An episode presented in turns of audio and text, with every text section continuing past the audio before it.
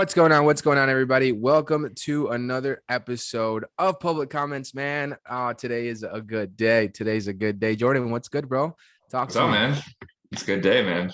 What's today? Saturday. Beautiful day. It was a good week in the markets for myself. I had a conversation with El Mago on Monday and set me right for the week. Uh, it's been a good week in the markets. How about yourself, man? How'd your, how'd your trading plan go? Um, this week actually not so good. This week, uh, this week was not so good for me. But you know, the cool thing about this week is that I I learned um capital preservation when it comes to like, oh, I want to trade, but I know that like I'm almost mm-hmm. forcing a trade here. So mm-hmm. like, um, there was a couple trades that I there was two trades that I took that followed my trading plan completely and they both lost. Um, but it was cool because I was like, dude, it's like, um, you know, Mike says it right. Those losses were accounted for. So mm-hmm.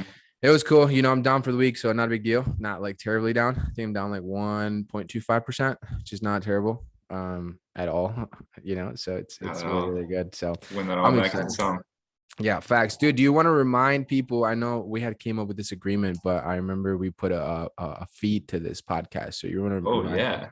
yeah. For all you guys who are listening, we appreciate you guys. Thankful for all of our listeners today and our continued listeners. We've gotten a lot of feedback from you guys, and it's really appreciated. And just feel the love from you guys. And I know those of you guys who are giving such great feedback are paying the fee, right? And because there is a fee, this podcast isn't free.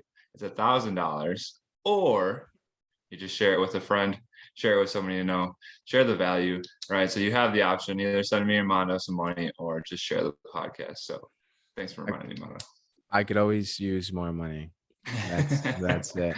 So, guys, um, today I'm actually super excited. Jordan, I'm actually super hyped for this conversation. Um, this has been a long time coming. So last week we had a guest that um I had known for a little while.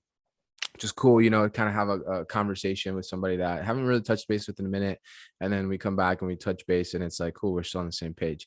But today's conversation is actually gonna be, I think, fairly unique. Number one, because um, the individual that we have on today is like in the industry that ideally um, I want to take a path down long term. So it's cool because the reason I met him was at a mastermind um, that I bought into.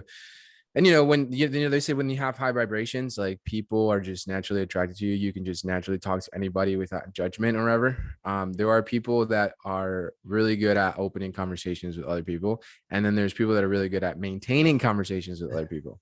You know what I mean? And so this guy was one of those guys. Like we just kind of kicked it off. We chatted um i don't even know what it was man. I don't remember the conversations we had but i remember the vibes you know? I think that's that's what's super super important. So chase bro this is um i'm excited for this conversation bro. I'm excited to pick your brain. Jordan and i have been running this for a minute now and a lot of people that we have on here um you know i'm sure you've heard maybe a, a episode or two right? We just we like to just have normal conversations man and really it always leads up to just talking about um money or like business and mindset you know? I think a lot of um, people nowadays are kind of like focused on learning more about those things. So I'm excited to pick your brain, bro. But what's going on, Chase? How I don't know how to say your last name, bro. Eckelbarger, Eckelbarger. Eckelbarger. yeah, it's a tongue twister. I'm doing well, buddy. I appreciate you guys having me out here. Um, yeah, and I, I align with everything you were saying. Um, you know, we kicked it off right away. Um, just like-minded people. You know, everyone gravitates, you know, towards each other. If, you know, we're like-minded. So I, that's kind of what we did. And um, yeah, I just look forward to kind of sharing my story with you guys. That's um, I think you know we we got kind of you know similar paths. Yeah, I agree, bro. Let's hear it, man. What's uh what's your story, bro? Like where you come from, where uh where you grew up, like how'd you get into what you're doing now? Yeah, of course, of course. I'll, uh, yeah, so I'm from Indianapolis, Indiana, North Side, uh, Carmel. It's a pretty affluent city, um, and you know, just was kind of living the normal life. And then, uh, you know, beginning of high school, you know, when I was, you know, my parents got divorced and started to experience my first little bit of turmoil, you know, in life, you know, kind of things were on a nice trajectory doing the public school and all that. Um, and then that just kind of started to throw a wrench in it. It was pretty bad uh, divorce with my family. I'm the oldest of uh, of uh, five, so I was the kind of the i was pretty much when things started getting rough around like 16 years old 15 16 all i wanted to do was freaking skateboard and like i was just obsessed mm-hmm. with that it was the only thing i wanted to do you know i wasn't an academic kid i i really didn't do ev- well in school ever um, just wasn't wasn't the thing you know um, and my mom ended up you know kind of kicking me to the curb around 17 years old um, and so you know things were kind of rough around then um, you know like I, I you know I was kind of thrown out and had to live with the the youth pastor and you know people i didn't really realize how bad it was you know? Um, i wasn't doing getting into too much trouble i just wanted to skateboard you know? That's what i was about that's it was my entire being you know um, and that was you know wrong. My mom wanted me to do like the the sports the organized sport. No you gotta you gotta play organized sports. You know skateboarding doesn't you know you're doing you're off doing whatever whenever you know? And so it didn't really align with her. Um, but you know that is a piece of the puzzle that you know down the road ended up um, you know i revised and started to understand more like these years especially. So you know 17 years old I'm, I'm i moved out of the youth pastors ended up living with my dad who was pretty much a drunk at that time um, and just spent a lot of time with friends you know just kind of distracting you know myself doing whatever you know i wanted to do you know i wasn't the school college thing was not even close on my radar especially for carmel high school where i went you know that was a pretty nice school you know you can get into a good you know post education and university that way so it was kind of looked like i was wasting my opportunity right um so you know things kind of you know progressed on that page you know i was i dropped out of high school when i was 18 as soon as i was 18 i dropped out. That was my junior year. I was really trying to finish but it just wasn't in my cards for me. So dropped out ended up living with a friend just doing the whole thing smoking weed and you know having fun you know no direction at all really um and and then you know kind of started doing that whole thing of selling selling some weed to make money you know what i mean? Like i didn't have anything. I was like oh this is why this is why people you know who are kind of in poverty sometimes go it's like sometimes the first thing they do right? They're selling drugs you know it's the easiest and what i learned was it's like the easiest business okay? It like the thing sells itself. The product you just got to be there on one end to give to the other and i was you know i watched like my friend who would work a job and he was so broke and you know, i was 18 you know making enough money to not be worried about it. I was like man i was like you know, this guy's just not smart enough. Like, you know, and I mentioned the most respectful way, you know, I was like, I'm smart enough that I see this going like this and I can do that, you know, uh, product from A to B. Um, and, and like, I didn't really realize that was going to be like the beginning of my business kind of career. You know, I learned, you hear it mm-hmm. sometimes, I learned a lot of, uh, ethics and morals through it you know what i mean um so just like never being a thief you know just things like that so um you just uh that's kind of what i did and then i did it for years had a bunch of fun you know started you know i was about 21 years old now um, you know, traveling to music festivals, having a good time. And then in one summer, I got arrested like three times. So I was just, you know, kind of getting to that point where I was kind of out of control. Right. But I didn't realize that I was just, you know, 21 with some money in my pocket, having a good time. Right. I was, I was set to do that for my whole life. I mean, like, you know, I had those conversations with my guys, you know, I was like, Hey, you, you in this for life or not? You know what I mean? Was, that's a, that's a real thing for some people, you know? Yeah. So, um, you know, I ended up getting caught those three times in one summer. I thought that was pretty obviously, you know, I'm smart enough to realize I'm like, hey, you know, uh, history repeats itself until the lessons learned, right? So that was kind of my first start to be like, oh, maybe this isn't what I want to be doing with my life, you're right? Um, and so, you know, you know, through a lot of basically blowing all my money on attorney fees, you know, I was able to stay out of prison, did a lot of house arrest. So that was kind of what started the this like uphill trajectory for me. Um, was I was like I lost all my money. I was on house arrest. I had to get a real job um, doing union iron work. I mean, that's like real labor right there. So um, I was doing that and I was just like, what did I get myself into? Right. I remember I texted my buddy on the first day on the job who got me it. And I was like, it was hot in the middle of the summer. I was like, what am I doing out here? I was on the side of a road doing construction on a bridge. I was like, never in my life did I think I was going to be this guy. You know what I mean? Like, what the fuck did I do? so I, I, texted him at lunch on my first day. I was like, bro, I was like, I don't think this is for me. I took my tools. The guys were like, hey, you can leave your tools here, man. I was like, oh, no, I'm going to take my tools with me. you know, I texted him. He said, he texted me back. He said, should have stayed in school, sweetie you know and it was like that's where i like got hit. I was like what did i get myself into with my actions right? So like i really that was the first time i started to have serious reflection on like where you know i was going. Um and so yeah just i basically was in um I was on house arrest. My car broke down, and I had a couple crystals at my house, and I had friends online. And these were like the days that Facebook, like the groups were pretty strong um, for this crystal industry.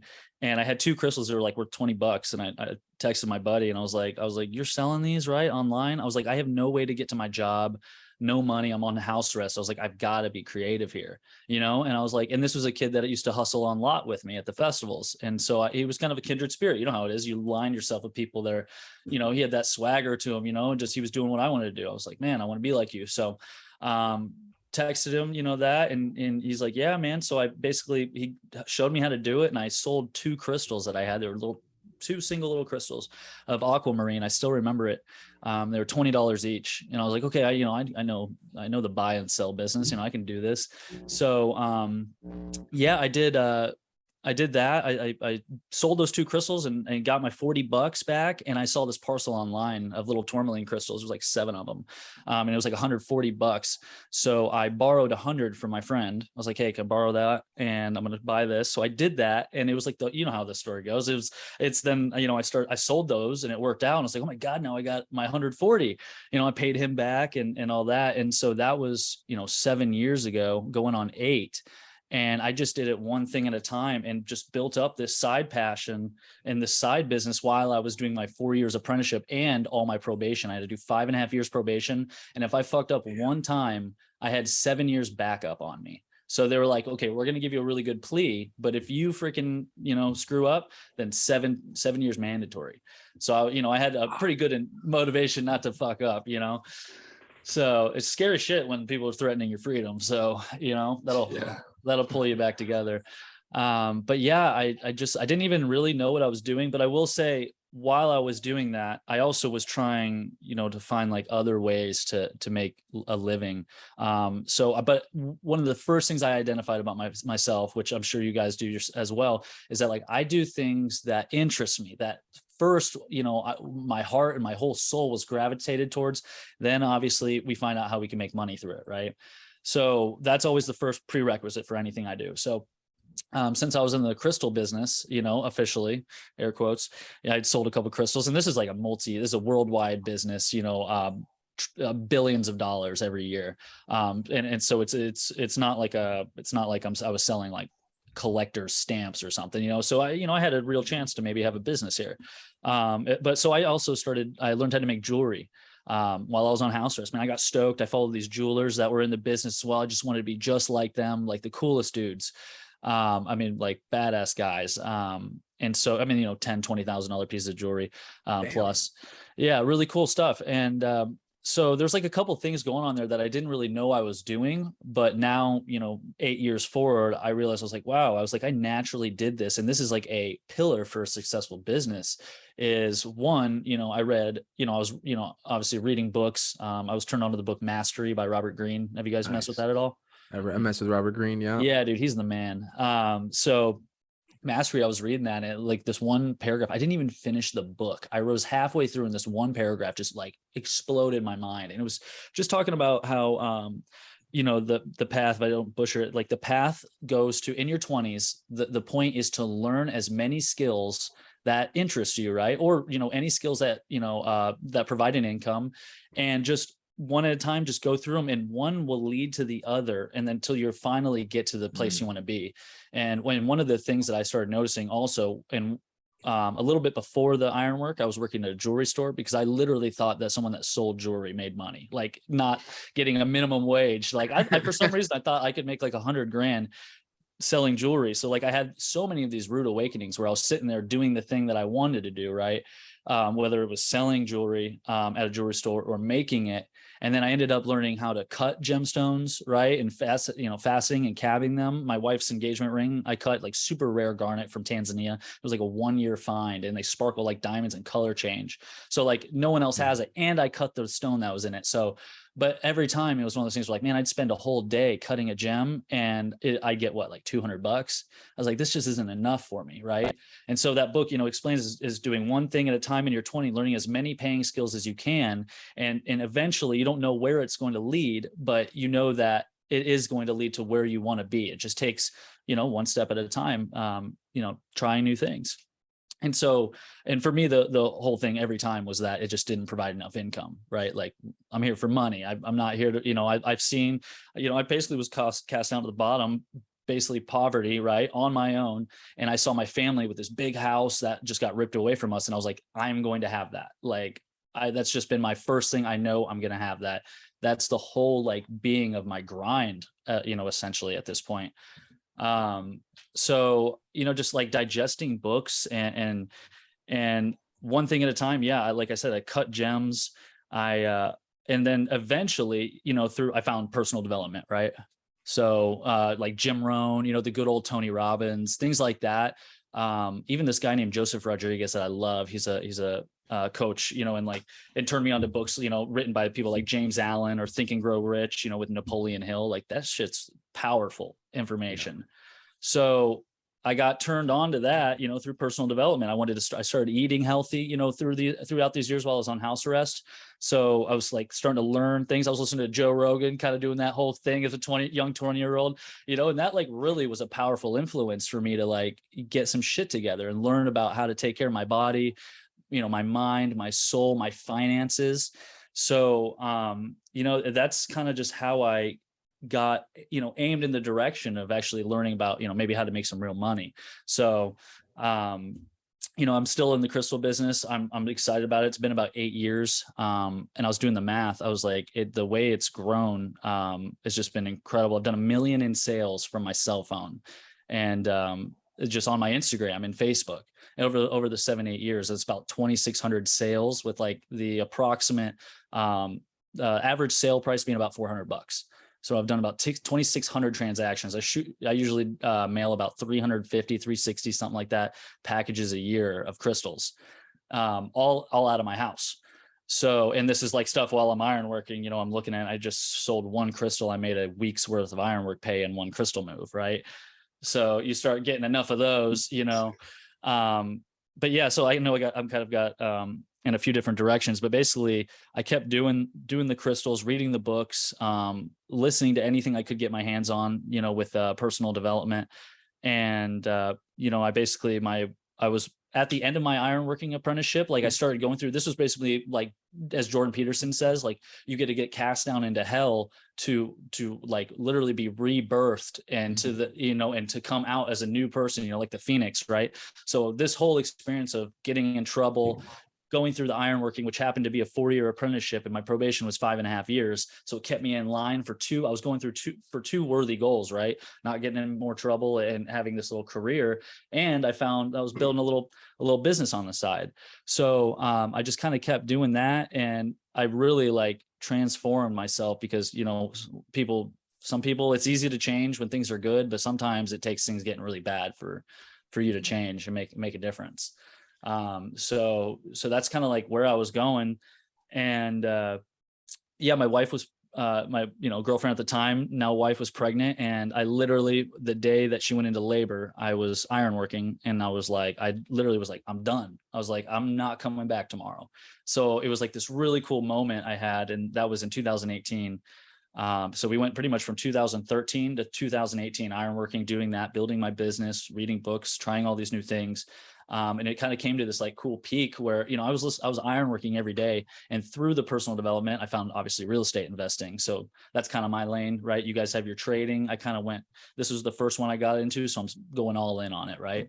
So um, I was able to walk away from my job uh, that day and didn't have to go back and literally supported my family on my crystal business, which was the first time ever. You know, I'd never done that in my whole four or five years. I was able to finally sustain the same lifestyle through my business, right? Which was a fraction of the work, a hundredth of the work, right?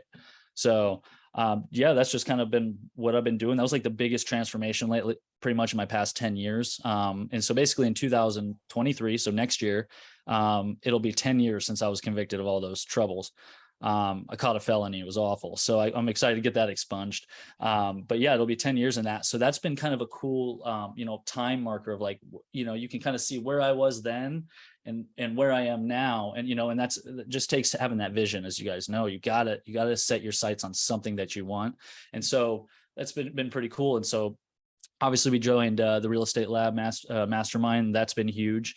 And like all i wanted to do right was be a real estate investor. So but one side note that i love about this that you guys will probably agree on is one of my favorite things to do um, that i didn't know i used to do was uh, to be good in indie industry, you want to identify the hierarchy, right? Like who's doing who's at the top that's doing what you want to do, who's right, who's got the who's trading at the volumes you guys want to be trading at, who's got the net worth, all those things. Find out who that is and and get on a first name basis with them, right? Get around them. So that's what I did with the crystal business. I didn't really know that was like a, a, good strategy, but it's just what came natural, right? You know, I, I literally genuinely fall in love with this stuff and and want to be in the end appear in the community with someone, right? Someone that's at the top that you know sometimes you get a little googly eyed for, and like you don't realize it. You're like, man, you know, I don't. You, you don't mean to put people on a pedestal, but sometimes it's just like uh, intoxicating, right? You know, going around these dudes that are buying apartments, you know, hundred million dollars in acquisitions in their twenties, you know, it's like, I mean, you can't help but be like, what the fuck am I doing with my life? Right. Like, this is crazy. So that's one of my favorite things to do in any industry is just get to know people at the top of it and just be on a first name basis. And eventually through them seeing you right over your timeline, they're going to watch your build your credibility while they watch you do the things you said you wanted to do. Right you have the same kind of conversations and so it just it's the perfect formula for really getting embedded into a uh, community or business so i really enjoy that yeah dude shout out to david toupin for putting that real estate mastermind together man that, yeah buddy yeah that's that that guy is definitely like one of the most aspiring people that I look up to. 100%. Trading, it's Mike. Real estate, it's him, dude. And there's so many like super, super wealthy real estate people, like super wealthy that I've been in the game forever. But like there's just something about David that like is just different, you know, like this guy's 27, I think, right? Mm-hmm. He's got just like 100, 100 plus million in real estate assets and he he he looks like a regular college kid like he you know, he doesn't flex in any way shape or form you know he flexes his bike or you know like his right. mainly his time freedom but it's just like the mentality behind he that you know his industry and the mastery behind it that's just so attractive so dude, I, I really resonate with what you just said there, dude. I took quite a few notes on what you're saying, though. But first, dude, your story's crazy. Yeah, sorry, it was long winded a little bit. Oh there. no, you're I, good. I hope it kind of made sense there, but yeah, appreciate it. yeah, your story is um, it, it's definitely inspiring, bro. For most people, sure. they don't they don't ever turn that around, dude. You know, most people they're just they get stuck and you know they're in the system and that's it, man. The seven years mm-hmm. they they yeah. they they may turn around in while they're doing time you know what i mean but i sure. think most people don't actually get to the point where they turn around before they get to you know before they get to to spend some some time alone of course of course yeah no it's it's definitely a thing that i'm grateful for it's one of those you know when it just not uh, knowing thyself you know what i mean i've had enough time yeah. where i was alone by myself doing mm-hmm. anything mm-hmm. And like you know what i mean i was like you know this is no you know it is no one's going to save you you know and I just always knew that I would because I felt like you like if you're acting out of like maybe love for something, like I'm not going to make the wrong decision. And I always was mm. like never trying to be like a bad person. I always so I just found I built this trust and understanding of myself so that I you know when push came to shove, like it honestly was kind of just like second nature. So um you know I can't I don't even know how that was. Maybe it was just you know in my in my nature or whatever but yeah that's a that's 100% a, uh, a real thing. So yeah it's just been it's been cool to meet people like you guys and um, just kind of share and now and now like we said become peers uh, together in this journey. So any you know the people anyone that's on the personal development journey you know the path um, we all share, share pretty similar um, you know hardships and and victories. So just you know now it's like doubling down. Once you start realizing what's going on what you got for yourself what kind of person you are you can double down on that and really just mm. kind of look at it and take and you know watch it grow so yeah, shout out to you, Chase, for for all the transparency, man. Like I'm just getting to know you right now, and just like I'm blown away by your transparency and just your your honesty and your openness, man. Because I think a lot of people maybe have been through a situation like that might not be as open. And I think sometimes because I come from the sticks, man, I come from a place where you know I was kind of in the wrong crowd um, growing up, um, especially in high school. I was around things like that. Thankfully, I had a couple scares with the law, but I came out scotch free. But mm-hmm. I have close friends who like or got stuck, you know, got got stuck in that system, like as Mano said. Mm-hmm. I think it's so important to like how you view that circumstance, you know, how you view what's happening is how you view things as things that are happening to you versus things that are happening for you, mm-hmm. right? Because I think it's so easy, and I have so much sympathy and empathy for people who have gotten through that legal system and chosen like it just sucks when they view themselves as a victim of the system, you know, because it's like, dude, like Mm, I get it. Like, dude, shit sucks. Like I had a homie, dude, I had a homie who served some time for they they picked up scraps in his car. Like they picked Oh, up scraps of God, wheat yeah. and he served Ugh. some time. So like I was in that small town, bro, and I was riding with those people and I've seen it and I was just like, it sucks, but it's so inspiring and I'm like so grateful and thankful for you for sharing that story because it's like it's another evidence, another example of proof that you can get out of that, like especially with just that mindset, with just like the pursuance of like, hey, this isn't it. Like just that simple like belief of like, yo, this isn't it. This isn't it for me. Like this can be better. Cause that's the fundamental belief you have to have is that you can change, you can get better. Whatever you put your mind at, you will eventually proceed. You will eventually success with that. So I'm kind of curious, man. Like, what was that transition? You said you were doing crystals, you're getting out of that, and then you kind of just mentioned real estate. Like, how did you? What was the jump from crystals to real estate? How did you get involved with that? Right. I mean, dude, some of it, yeah, and I love everything you just said. You're totally right. And the things happening to you and uh, uh, for you, not to you. Like that's part of those philosophies. You got to develop philosophies for yourself, whatever that is. Think it's all individual. Um, but and so also in and getting into that, I think the first way was I don't remember how exactly, but someone gave uh, brought up the the rich dad poor dad. So it was like, you know, I was kind of going through books and I had never got to the money ever. So someone said Rich Dad Poor Dad. I think it was just maybe a friend, like a good friend. It might have been my one who passed away, Andy, RIP, bro. Um, and he was like the per- first person to, I think he followed my crystal business. Oh, and this is what he would tell me. He said, man, if you spent as much time on real estate as you did on crystals, he's like, you'd be a fucking millionaire. And I was like, okay. I was like, okay, I'll take that in. I'll just keep that, uh, you know, in my pocket. So um, I think he recommended that book and I went on to it. And then after that one, you know, like there's cash flow quadrant, things like that. Um, and, and just one thing at a time, right? Um, and then of course, and then he said, listen to BiggerPockets. So that was an easy one because I was ironworking all day and I'd be able to listen to headphones. And so I just I just smash podcasts, right? I mean, I listened to like two or three BiggerPockets a day.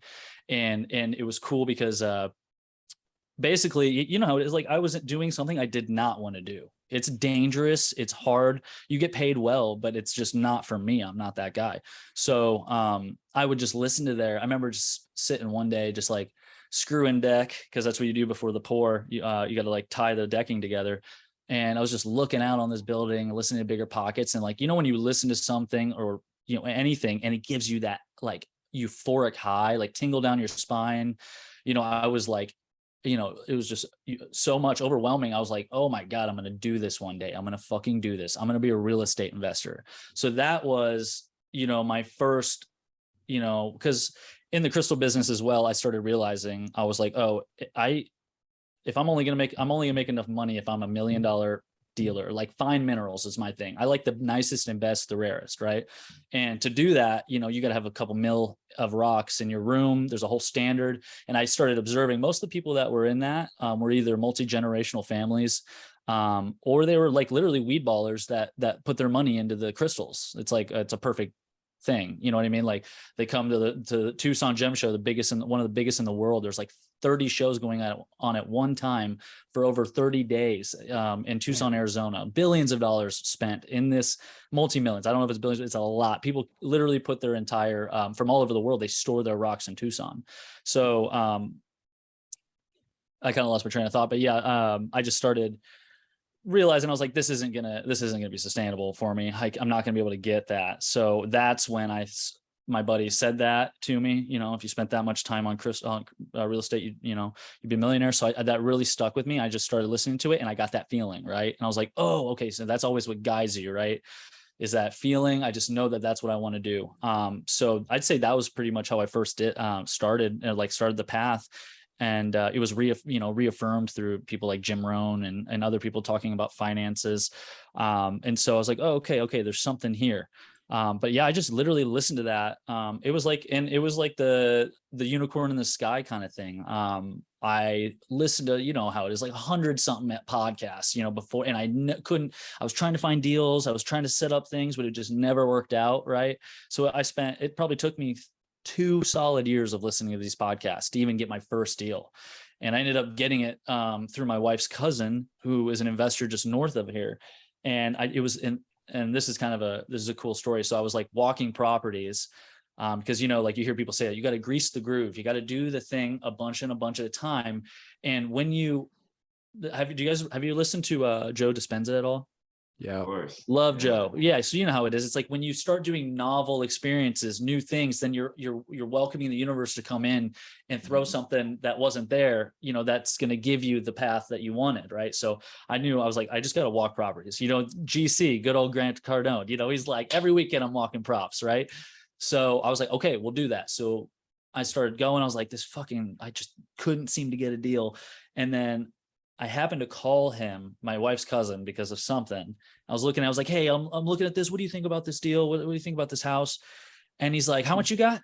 I was like, you know, and at this time, okay, in pretext, like it's also you think that you got to have money to get into the real estate business, right? It takes a little bit of something. So what I did was I had to partner up with two other friends because I had an annuity from ironworking for four years. Okay. So I had a little bit of side money that I could pull out. So basically we all came up with $5,000 each. That was like the, you know, the smallest amount I could figure out, you know, for all of us to get into our first deal. But he's like, how much you have? And I told him, he's like, he's like, I got something right now. And it just happened to be that I called him only because I was walking another property. Right. So it's like you don't know. And then he's like, I literally have it. And it ended up being a duplex in a single family, three doors for 55,000. Okay. Damn. Yeah. And they were great condition and they were already cash flowing. And so I was like, holy shit, I think we got this one. It was like no brainer. So it was each unit was collecting $600. Tenants had all been there. Uh, two out of three had been there for over two years. And so it caught, it was generating $1,800, okay, a month. It was 55,000 to borrow the money, okay, until, cause I, I didn't even know if I could get a loan to refinance. We were going to do the BRRRR method, right? Yeah. um, buy, uh, rehab, rent, refinance, repeat. So that's because you know I heard that I was like that's the easiest way, the lowest um, down payment, you know, of money that I could get into my first deal. You know, it just takes obviously you know getting that first deal, get your foot in the door, and it kind of opens opens the doors in your mind as well. So uh, it cost me because I found some hard money lender actually from a guy that tried to screw me over a year before. He was like a, a I had never seen snakes before until I came to real estate. I was like, holy shit, dude, there are snakes out here, dude. Like crystal business, you can like they'll they'll like you know have groups about scammers and stuff, you know, so it's a little easier. But dude, this guy was like, yeah, yeah, give me give me this money. He was around these other people. He's like, I'll, I'll double it or whatever. Like sounds like you're like, why would you ever do that? But you know, he was very he was like took he was a golf course 50 year old guy like drove a BMW. Would never have thought he was a scammer. So, but anyways, the point is I through j- this is also some alchemy right here right finding good things in the shitty things right is that that guy was a scammer but he introduced me to this hard money lender that i still use today and i literally had a phone call with today he's funded every one of my deals to be honest so um Nice. I met him. Yeah. And so it cost me five. So it was $1,800 a month it was collecting and it cost me 550 pretty much 575 to borrow the money to buy the house. So I borrow that, you know, whatever that is, you know, 1800, uh, my, I think it was like 15, uh, 15. Oh no, no, it was 575. Yeah, 575. So 1225 I was making a month uh, just to buy the thing, right? And then that came to the the next, you know, the next part of like, oh, now I got to find a bank who's going to refi me because I'd never done it. Because I'm I'm definitely a uh, I don't know how you guys are, but I'm a very much uh, build the airplane while I'm flying kind of guy. Yeah. Yeah. Yeah. I'm like, hey, Me no, too, baby, we're flying, baby. We'll figure it out once we're up there. you know, I'm shooting from You the spend hip too much time on the ground, man. You start second guessing those flight plans. Facts. Facts. exactly. That's what I'm saying. That's not me, dude. We're getting up there. I don't care how.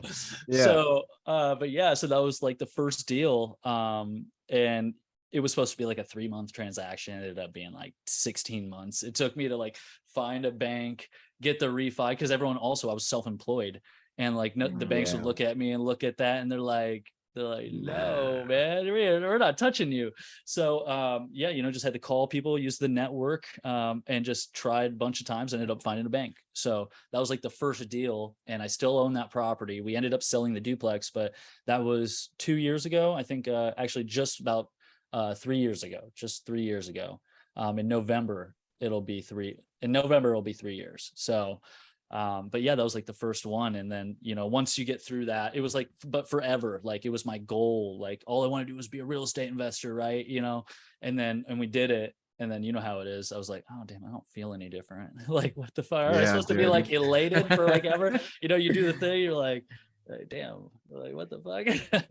so you know, that's a whole thing. What do they say? The the top of the mountain is the peak, or the peak of the mountain is the bottom of the next one. So Mhm.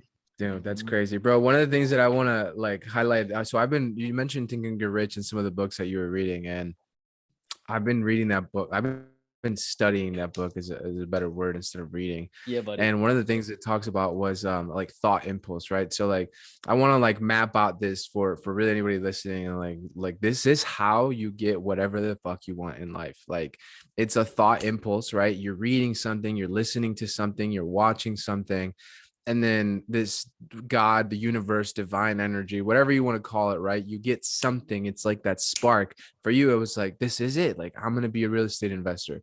That thought impulse leads to a desire right? And you're like damn you know i want to fly. I want to put a machine up in the freaking air. Like that's a thought impulse. It leads to a desire. And then um napoleon hill says right desire leads to a definite plan so it's like, okay, cool. I'm gonna. Your plan was like, I'm gonna walk. I'm gonna be a real estate investor. This is what I'm gonna do. Now, you, now that's a desire. Thought impulse turns into desire. Desire then turns into a plan. I'm gonna walk these properties. I'm gonna find these lenders. I'm gonna meet these networks. Right. I'm just gonna talk to people. I'm gonna build my network. And that plan it leads to results. Right. Sometimes they're not the best results, but you know, just like I said, right, that you you find shit in in or you find good in the shit like that's you you know some of you met a scammer but it ended up leading you to somebody that's you know probably one of your best networks right now is your hard money lender. It's like those results might not be exactly how you see them in your head but like it's not up to you you know because that thought impulse wasn't you. Like it mm-hmm. was something that maybe you were looking for and it came to you. That's that's just what i believe right? But like to map it out right? Thought impulse desire definite plan and then results. Like that's that that's literally how it works with anything in life. It's like dude it's so cool to watch like where to listen to where you come from like probably when you were in high school you probably never would have imagined that you were going to be in the position where you're at right now right? Sophisticated pretty i mean you've done probably pretty couple deals right? You run uh, an investment business you run a you know million dollar business like retail business with with with your um, with your gems like dude and like you were not that person you know in high school so it's Right. it's it's the exact result of like anybody can do anything as long as they put their mind into it you know like something my dad used to tell me all the time and you know when i was little he used to tell me this all the time and i didn't understand it you know i didn't get it he, he was always like you your mind does not control you you control your mind i'm like that doesn't even make any sense you know like uh and i'm like you know what? Like that's as you start getting older start getting into personal development you start realizing like yeah you know what? Like i do control what i think you know like i do control my feelings and my emotions and my actions and you can become a victim of all the circumstances regardless of all the background you know jordan and i we've talked about our background here right? Kind of similar to we come from we don't come from anything luxurious or spectacular, you know, but it's like, dude, we just like desired to not just be there. You know, there's, a, there's just like thought impulses between talking to people. One of the people that we really look up to, right? His name is Mike Navarrete. Like we just have phenomenal conversations with him, just like a super intelligent human being in all aspects of life, right? Business, um you know he's done very well for himself financially you know emotionally he's probably one of the most intel- emotionally intelligent people we know and so just those interactions with people lead to different desires so dude it's so cool to like listen to your story bro because it's like it's literally is like the m- mapped out layout of like dude something that you know for easier way to term to say it, it's like rags to riches right but like something can nothing can turn into something Mhm. as long as you just stay on track man Yeah, heck yeah. And I was gonna say, uh, it's funny, like I got really into NLP, you know, the neuro linguistic programming and shit. Mhm. And so I, uh, I even like put on my, uh, I got, I got my first Audi, like a nice car. I was like, you know what? I've never had something. I'm gonna give myself something that gives me a little energy, right? So I got a cool little Audi, and I put manifesting um, for my license plate, so that every time I saw my car, I reminded myself that I'm manifesting everything that I want, right? So uh, that's just a That's fun thing. I, I. I love I love doing stuff like that. You know, you, you got to have fun with it. Remind yourself, and like, and doesn't mean that everything's obviously you know just like amazing now. You know, I'm still you know struggling often. You know what I mean? Trying to make something out of nothing. Um, uh, you know, like stat, trying to stack wins. Like real estate, I've never had a business where you like lose money if you're not like on point. You know, obviously you guys get get that all the time, but like crystals, not as much. Sometimes I buy a rock for a little bit too much and I sit on it, but I'll eventually sell it. I very, very, very rarely ever take a loss. So it's been the first. You know, I was like, holy shit! Like this last one, uh, my last flip, which was my partner's first one, my best friend who's bought every deal with me, one of my best friends. He's all on everything like this together, uh, as we are. Is Steve? Uh, no, not Steve, but Steve's a great dude. Jacob, did you meet? Uh, he wasn't out there in June. I don't think you got to meet him, but he's an No, awesome Steve. dude. Yeah, yeah, Steve's Yeah. awesome as well. Um, but uh, he, uh, what does it say? Oh, I'm losing my train of thought. Um, You're talking about the deal. I believe you were talking about a deal. oh yeah, yeah, yeah, yeah. That was his first deal. Bless his heart. And we were doing a flip, and we were like, "Yeah, we're gonna flip like an out-of-state investor." Like you, you hear people, they're like, "Yeah, on BiggerPockets." He's like, "Yeah, yeah, I got like 10, 12 flips, you know, in Arkansas, like a thousand miles away." And I was like, oh, "Okay, okay, yeah, people do that." So I thought that's what I was gonna do. We had this deal that was an hour away, and I didn't check on it for weeks. And I did like the number one thing that's you never do. I paid the contractor first. Like, no, why would you do that? You know, but he had literally just finished. Uh, do you remember Justin Gooden? Uh, his name sounds familiar. he Yeah, was from, from- from um Nashville, right? Yeah, yeah, yeah. Well, no, he's from Indy, but we met him. Uh, he was on the boat with us in June, and he he's like working for a multifamily company that's bought like a thousand doors a year now. Okay. Um, but my point was I that I used the contractor he used, but I didn't do any research on the guy. I literally just said, "Well, Justin uses him, and he had no problem. Then I'm you're hired, right?" And so the guy, dude, just you know, some people they'll read you if you're a sucker. And I basically paid him up front. He was like a thirty thousand dollar budget. I paid him Ooh. fourteen down, and like he started doing all right. You know what I mean? He was working, and then it was like halfway through, and then I hadn't been to the property in weeks. And he sent pictures, and basically he ended up getting pretty much his entire budget. Um, and I was in charge of that money, and it was not mine. I borrowed all of it. So it was like a hundred thousand dollar budget or a hundred thousand dollar project, and I literally borrowed all of it. And so, um, yeah, so he basically took that and ran, and then I had another guy screw me on the same deal and took money and ran. And so I ended up having to go and do this work myself. And this was all stuff that I was like, fuck that. I'm not going to be that real estate investor that does the shit. I'm just going to step over the river. I'm not going to go through the river. I'm going to step over it. You know, like you think sometimes you, sometimes you can, but you know, sometimes you got to go through the freaking river. Like Grant Cardone's like, yeah, I saved up a million dollars to start. And then I, and that gave him like such a different launching pad. I'm like, dude, you can sure you can go through the river and, and save up a million dollars, but just go through the thing, do the hard stuff, learn the things. And so basically I had to learn how to do flooring. I had to paint damn near the whole house, like so much of this. And instead of lear- losing, you know, twenty thousand dollars, I got it brought down to ten. So basically, me and my partner on his first deal, we lost ten thousand dollars, and that was just in April.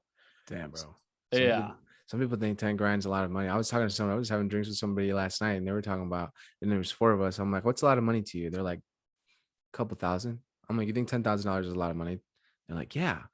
I'm like, you think $10,000 is a lot of money? I'm like, yeah. How much do you think a lot of money is? I'm like, I think 100 million is a lot of money. yeah, Like, yeah. Oh my God, I can't even imagine that. I'm like, dude, 10,000 bucks is like a thousand bucks, you know? Like, I was like, I know people make 10,000 bucks in freaking 30 seconds. I know people Uh, lose $10,000 every day, you know? It's Yeah. like, dude, 10,000 bucks, dude. That's how do you, okay, I wanted to ask you this, right? Jordan, I don't know if you've been, you've been kind of quiet, bro. I'm just listening. I'm taking in the nuggets, man. I'm learning. Same, same. I wanted to ask you, bro, what is like the, um, emotional strategies that you use to like because i know you're into like obviously joe dispenza you're obviously super personally developed you probably do a lot of reading still and just continuously grow but like you know when you're you know when you're dealing with your money it's a little bit different than when you're dealing with other people's money you know like jordan and i in the industry that we're in you know we we deal with money. Some people you know they trade when they start trading they start with you know 10 50 100 bucks you know people that have never traded before. So that's kind of like the very entry level investor mindset right? But then Mhm. you know I, there's some people managing 100 200000 dollar accounts you know and it's not their money. So you know I'm, I'm curious to know like as far as like in, in, in the real estate industry and you know your background like what are some of the things that you do to like get better at emo- emotionally managing number one personally your own finances but then when it comes to dealing with other people's money? Because you're not you know borrowing 100 200 you're i mean you're borrowing thousands of dollars you know from people or from institutions. So like what are some of the things that you do to like get yourself in the right mindset for that? Sure. Um, well, I've, you know, sometimes you see people that are just doing huge things right out the gate. I've, I've found it's better to just kind of build your foundation of experience, right? Because through experience and success, you have confidence, right, to do these things. So um, it kind of started small, you know, that first deal, even borrowing $50,000, you know, I was like, you know, I'd never borrowed 50 grand and it just kind of, we got through that first one and it made me feel all right. And so it was kind of multiple times of borrowing 50,000 at a time. Now I've borrowed, I've got like 300 or I've got 600 right now out borrowed of other people's money. Um, and we're closing on 330 days. But um, it started with just doing the 50 grand a few times. I mean, you just got to be confident in what you're doing and know what you're doing.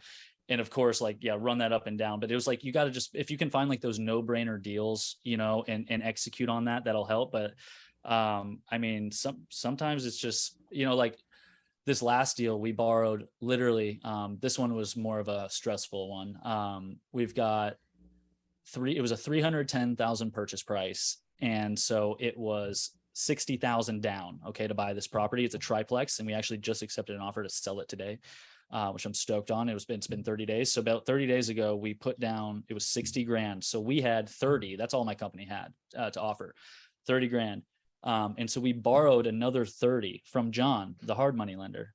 And so that was how, so we're leveraged right there. Um, and then we borrowed hard money, another hard money lender. Luckily, John, I did, I had done so much business with him. You, it's very rare, but through trust, he's like, I'll take a second position on this note. That's like very uncommon. So uh, he did that. So we took a second position on it, and um, and then it was another, you know, uh, 270 uh, what was it 260 yeah it'd be about 255 255,000 extra money that we borrowed. Um, so we're pretty darn leveraged on it. Um, and you know but we just had to run things by the professionals if you can you know just studying studying and understanding the craft. I mean there's no like magic trick around it. Um, but you know we we asked professionals you got to ask the people that know what they're doing hey i'm about to do this pretty leveraged deal. I think we can make it happen. Um, but I mean, there's there was times at night like our first offer was a hundred thousand under asking. And so like I got a text from my partner at night because he was in Indonesia, uh, Jacob, and he's like, he's like, this offer terrifies me. I was like, you know, I was like, I, I, had to just text him. You know how it is, like with your friends. Sometimes he was like, "I'm stressed." I was like, "I'm worried about this." I was like, "Bro, it's gonna be all right." You know, I don't know it's gonna be all right. I think it's going to be, but you know, I was like, I could read that signal there, so I'm like, hey, "It's gonna be all good, bro." Um, and so then today or yesterday we got a full price offer that um for the deal. So we're actually going to double our money. And it's not a ton. I mean we're just we're going to literally make 30,000 on it. Bro, um, doubling your money is fucking it's a big skill dude. I mean, yeah. you know how many people don't know how to double their money? So yeah. 30 days? Yeah. Yeah. Yeah and so that's why we're like why we're like holy cow. I was like because it, it's one of those things like i just talked i just took an l on my on that last flip okay? And i was like you know that sometimes that's your energy bro. Like if mm-hmm. you're not right if you're not doing if you're like neglecting your body or not eating right i mean i still do that sometimes you know what i mean like it can mess up your business and like i'm responsible i i've been this started with my vision and my dream of course my partners wanted to do it too but it started me saying jacob especially i was like bro we are going to buy our first property like we're going to do it so it's been one step at a time of building a foundation and so but it was my lead on this i was like bro i think we got this deal i was like we're going to do this and so you know, I felt like I was responsible. I was like, if I take two L's in a row, I was like, I was kind of going through my head. I was like, this could like be a, you know, maybe we should take a break from our partnership for a little while, you know, kind of thing if it didn't go well. Um, so, you know, there's obviously a lot of factors in that, but I just really like just building your foundation and starting small and just growing naturally with the deals. So, um, what was yeah. the deal? So you said you purchased it, you put 60K down, you put, it was a $310,000 purchase price. What are, what are you selling it for? Uh, 380.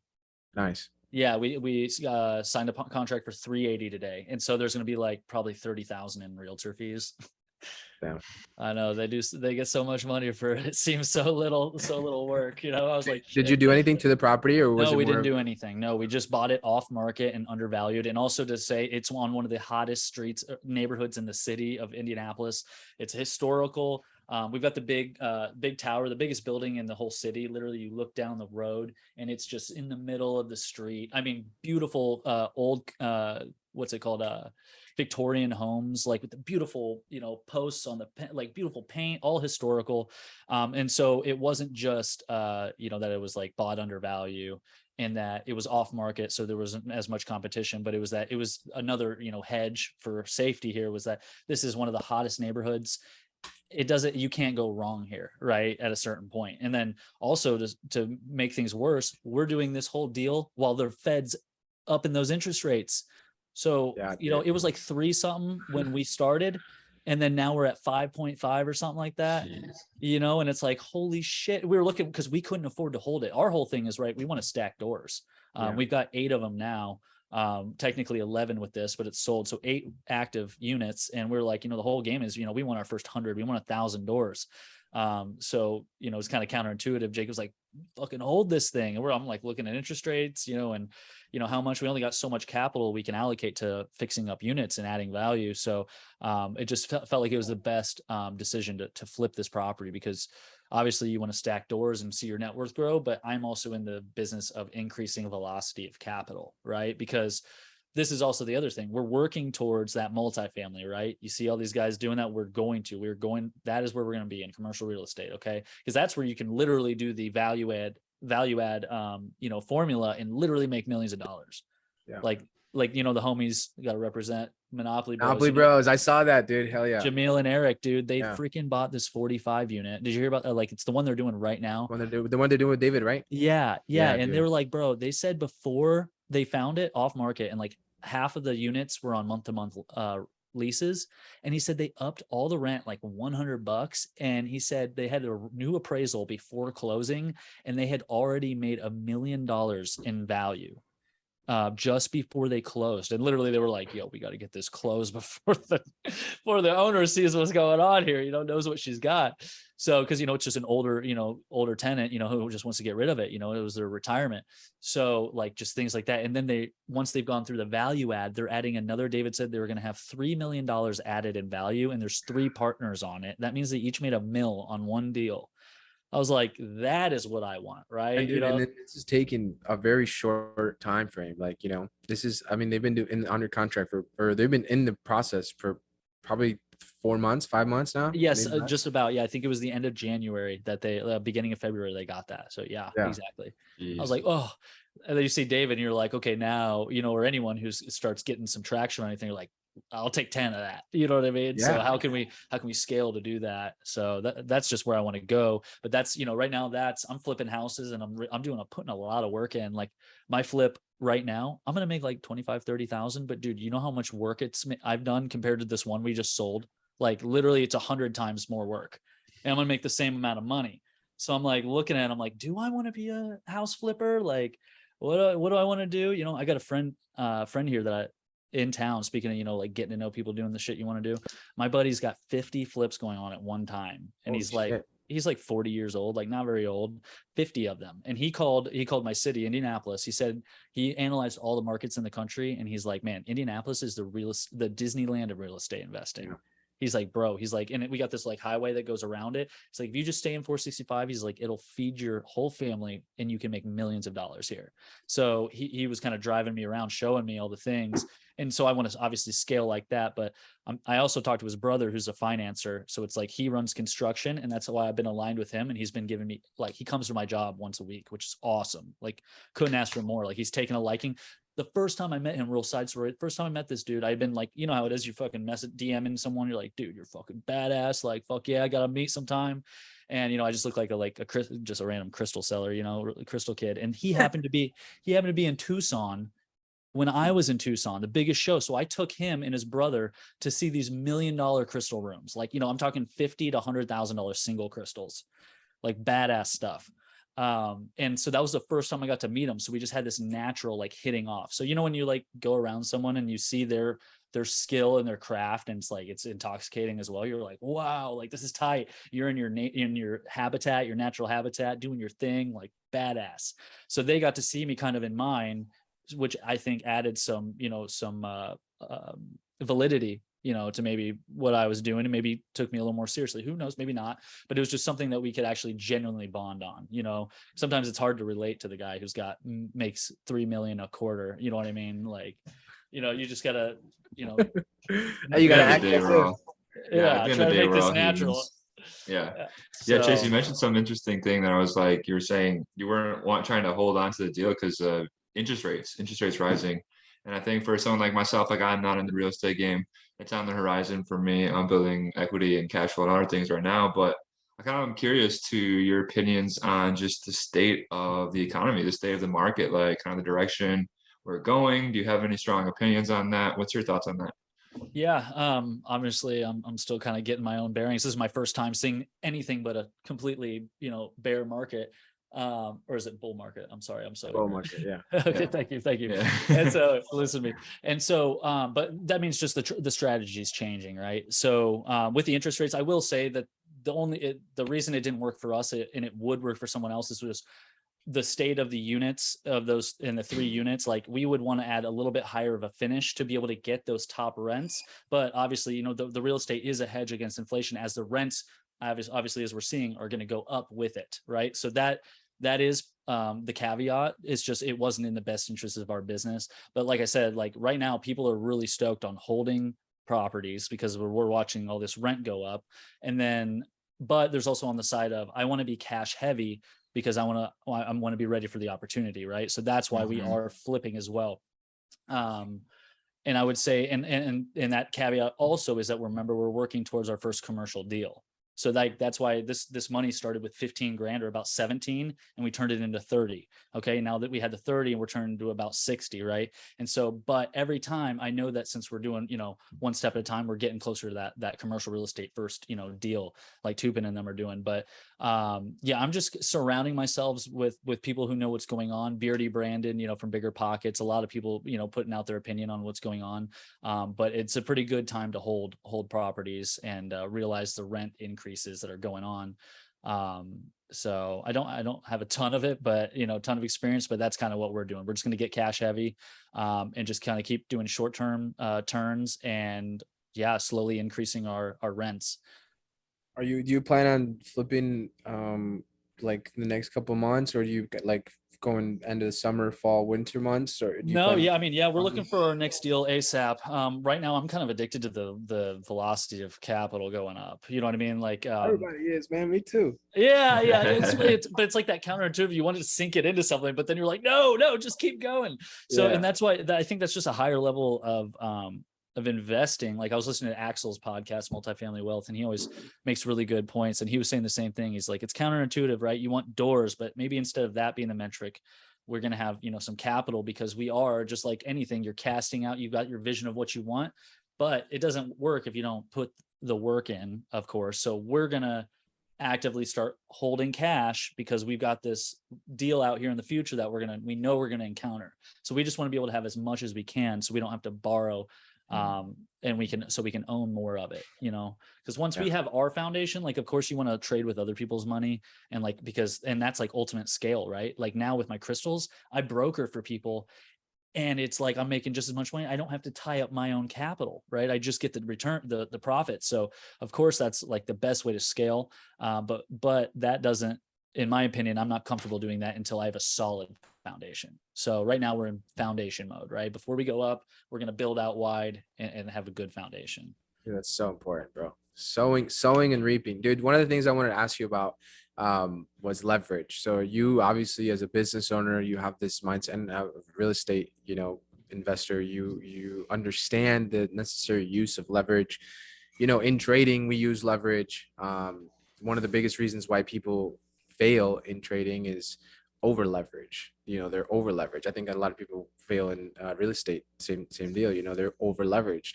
So, um, not in the perspective of a business owner, but in the perspective of just a regular person, but you understand leverage very well. How important is leverage to like normal people that aren't necessarily using that in their everyday um, activities or businesses, but like to somebody that doesn't know the importance of it? Uh, how would you like? How would you introduce that to somebody? Um, because obviously it's super, in my opinion, super super important to have all types of leverage leverage people leverage money leverage companies leverage Mhm. everything you know so what are your thoughts on that Yeah, I mean, like you said, I mean, it's I, I want to see my my trajectory going up like this. I mean, if you're just going to do if you're not leveraging, you're going to be kind of growing at your constant little bit little increase and it's just I feel like there's like you get to a point where you're where you understand what you're doing so much that you that concept of leverage will come naturally um, once you've been doing it enough but um, it, I mean, obviously, it's the most important. It's it's infinite um, returns when you start to leverage the right way um, and using other people's time, which is a necessity. You just will see when there will be too much on your plate to even start keeping up with things. Um, so you got to leverage people's time, um, learning who's what your skills, what you're good at, and what you're not as good at. That's so important. And then once you start knowing what you're not good at, you can help bring in someone or reading something, finding the material you need to bolster that.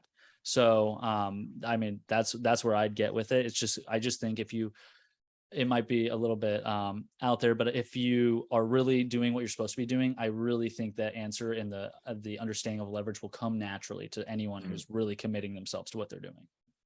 Like that answer. Yeah, that is deep. I think it's it's uh like that thought impulse we talked about earlier yeah so yeah, important that's good man so you also talked about some of the things that we dive in deep super heavy too is like personal development you know um i think it was jordan you was probably one of the guys that put me on to joe dispenza. Um you know obviously i read napoleon hill. I don't know if you've uh, heard of bob proctor. Probably have. Yeah i haven't um, read any though. I don't i haven't digested any of his info. Okay um there's other people that you talked about but what are some of the some of the books or some of the like podcasts? Um obviously BiggerPockets is really good for like real estate investing but some of mm-hmm. the other stuff that you like consume to just continue going yeah um i mean really the old school thinkers like james allen who wrote as a man thinketh um i think those are really uh like base level the way your mind thinks is the whole beginning of everything so I, would say people think and grow rich. I tried to read that once a year. I mean, or not, yeah, think and grow rich. I, I listen to it now, uh, but I, I try to digest that once a year because obviously you're always in a different place. You know, every time it's not the same you. So things will, the, the right thing that you need to hear is going to resonate at that time. Mm-hmm. Um, As a man thinketh is powerful um, just anything like Dispenza, like we said, anything that gets down to the core philosophy of how your brain thinks is going to be the most important thing that you start with. Some people it's the Bible or or religious text. Like it really, it just takes it's whatever's aligning on your path, but it takes, you know, I'm kind of like looking around, it, it, it takes like Tim Ferriss, you know, and it really helped. I, I mean, uh, it's like the meathead thing, but like Joe Rogan was one of the first people that started bringing on some deep thinkers that like really um you know just gave me a perspective perspectives I did not know about. Um, Tony Robbins, obviously. Um, yeah, I'd say honestly, Napoleon Hill's probably my number one guy. Um, have you have you listened to or read uh, Outwitting the Devil? Yeah. Oh, Gosh, oh, that yeah. one's good, dude. That one effed me up like low key like I had like some, you know, some small addictions, you know, a lot of guys Drifting. tend to have. And yeah. I would literally was staring at this shadow of myself to the point where like I got super deep into my addiction. I was like, this is heavy shit. Like, of course, like you, you think I'd say the opposite, like, oh yeah, that I got over it. But like the more I was looking at it, the more I like got sucked into it. So it just made that book so much more valid to me. I was like, this is no joke, you know dude. It's the most powerful fucking. My dad, you know, I think have this like battle with my dad. He says the devil's not real. He's like, it's all made up. Um, but he's a spiritual guy, you know. He's a uh-huh. religious guy, you know. He's, he goes to Catholic church. He's got this. He's com- he's convinced that the devil's not real. I'm like, but you believe in God. Like, there's a law of opposition. Like, there's mm-hmm. up, there's a down. You know, there's a sideways, there's a left, there's a right. Like, dude, come on.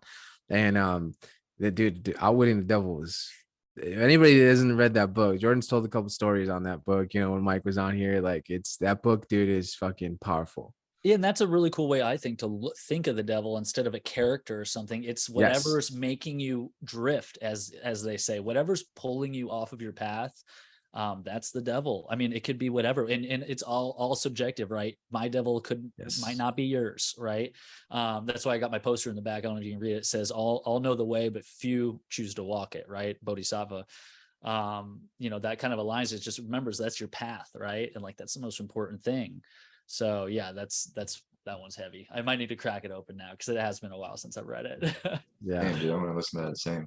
That, yeah. that, that concept of drifting though is like that got me so deep too, just because of how he articulates it too. And it's almost like a like a virus of your own mind of like that's that's dude, that's what's fucking you up. That's what's in the way of everything you want is that Mhm. devil. Whatever you said is subjective too. It's different for everybody. It's heavy. Yeah. What are what are your some of your beliefs? Like, are you a religious person? Are you more like spiritual? Or are you like uh you Yeah. practice a certain religion or Yeah, I was like raised in Christianity, and my wife is super Christian, um, real strong in her faith. I was raised that in the church, and it just honestly, I did the psychedelics in my early 20s, a lot of psychedelic use, and uh, I kind of saw things differently. You know, I was like, I don't think this is the story for me. I really resonate with the good and evil stuff and all of it. I just don't really vibe with the heaven and hell stuff. I definitely, you know, feel like there's more and that, you know, our spirit's infinite and stuff like that. But I'm not sure I believe that I have to believe something or I'm gonna go burn in hell for it. You know, it just doesn't align with me. But there's so many things in the Bible that do I do align with. So that's why I'm kind of torn. It's kind of in a uh I'm still a work in progress. What about you? Yeah. No, I mean, I'm the same way, dude. I think uh, David was on last week. Was he's our guest? You know, he's like somebody asked me if I'm Christian. He's like, no. He's like, what? What do you define as Christian? And then he's like, um, do I believe in the teach the teachings of Jesus Christ? Yes. Like, Mm. do I, you know, religiously, you know, cultly per practice a religion? No. You know, so it's like, yeah, I'm. I also dabbled into some psychedelics that you know changes your um perspective on on certain things like that. You know, I think there's a documentary Joe, Joe Rogan just posted about actually. Um, yeah, I want to see that. Michael, Pol- yeah. wasn't it How to Change Your Mind, or what was it? It was something along those lines, like How to Change Your Mind. Like, Did you see that, Jordan? I have not. No, I know. But my brother was like super excited about it because that's right up his alley. heck yeah, there's like yeah, he pro I didn't uh watch the like the trailer or anything, but I think I'm gonna watch it, you know, maybe indulge in some substances and then watch it. Of course, of Uh, course. um, yeah, but it's cool, man. Psychedelics, I feel like people have um misunderstood them, but that that, that to me was the Big connection facts. that I that I- the broke the bridge or crossed the bridge between like everything that I was taught about like religion and spiritually and to like what was actually real. Granted, I know nothing yet, right? But I come with different ideas, you know, Jordan. I stole this from Jordan. I wear that ideas like I do outfits, you know. It's like whatever fits at the time, like dude, that just makes that that makes so, much sense to me, bro. I'm gonna carry that for the rest of my life, bro. Like it's just so important, you know. Dude, they're like psychedelics like the opener, bro. They open your mind just to like like you said, the fact that you don't know anything and the fact that there's so much more than what we think there is. It like really does cap it's a spiritual experience. And, like that's given me my viewpoint on like religion and stuff. It's like I think the word is a omnist, someone who believes finds truth in all religions. It's like, mm-hmm. dude, like they're all talking about the same thing. You know, they're all talking Right. about the same spiritual divinity, presence, awareness, energy, whatever your term you want to put on it. I think God is one of the most misused words in the world, you know, because it's can be used to manipulate people in a way of like in this physical realm. But we all understand like psychedelics are like that experience that you will, if you don't understand, you're not aware, like they will show you. Sometimes yo, they don't though, which is kind of crazy. I will say, like, I used to have friends like we'd all trip and eat the same stuff, and I'm like having these crazy mind blowing thoughts, and and then they're you know they're just like nothing. I'm like, yo, do you guys not see what's going on here? like, like for real, it wasn't it wasn't all my friends, and that was that was that was Yeah. another learning lesson too. I was like, it was only a few, and like some of my best friends that I have now that like see these deeper meanings in it, right? Mhm. Um, so I, I yeah, I enjoy that uh fully. Do you um are you still like do you have like this like work hard, play hard mindset, or are you more just like, you know, I went through my my um what is it like deviant years already? Like I'm not really too into yeah. Oh Or- wait, wait, wait. In regards to what work and or psychedelics? Um shit, I mean Well, no, no, yeah. Um, honestly, I I started like really pushing my like I tend to, you know how it is. Like I tend to take my shit really seriously, like a little bit too serious sometimes. Like I, I had a lot on my plate for a while, um, running the crystal business, doing having a family, a daughter, um, and having another job plus learning real estate. Like some it's like I was spreading myself really thin.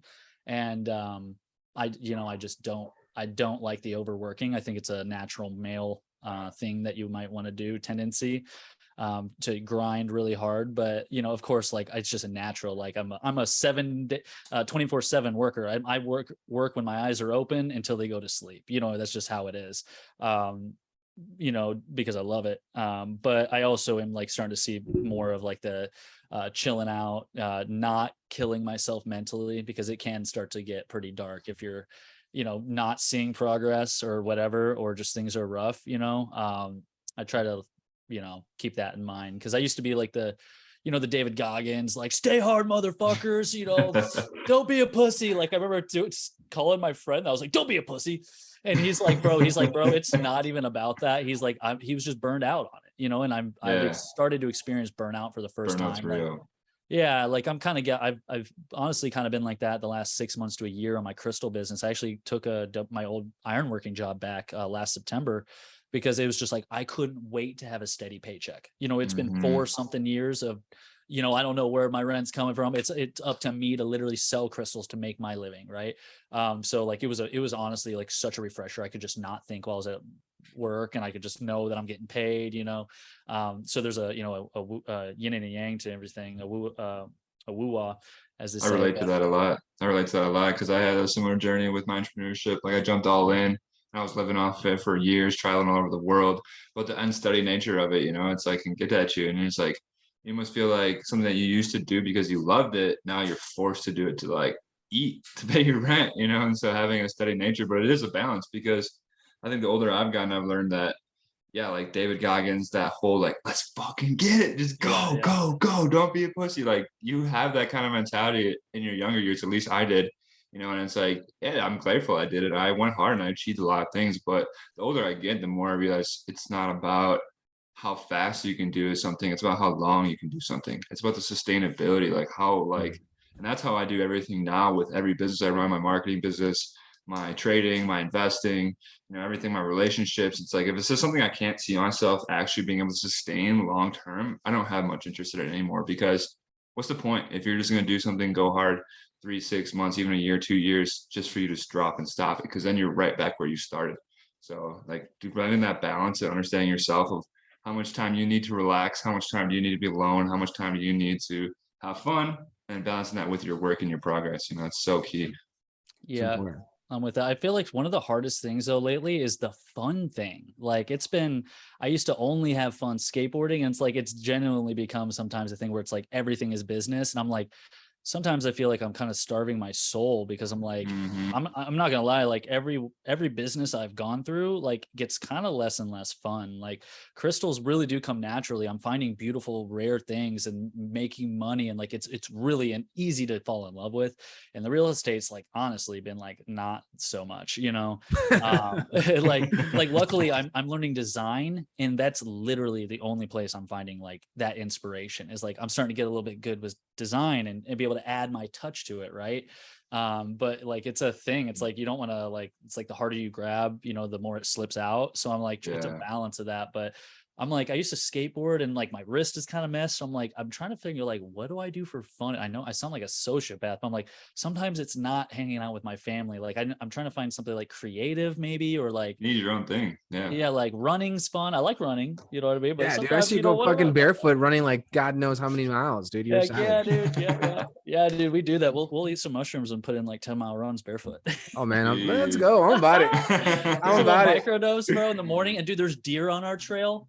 So like, dude, literally, we've been like five, ten feet from a deer. I remember last time me and Jacob were like, I was like, bro, I was like, I think we had a strong microdose.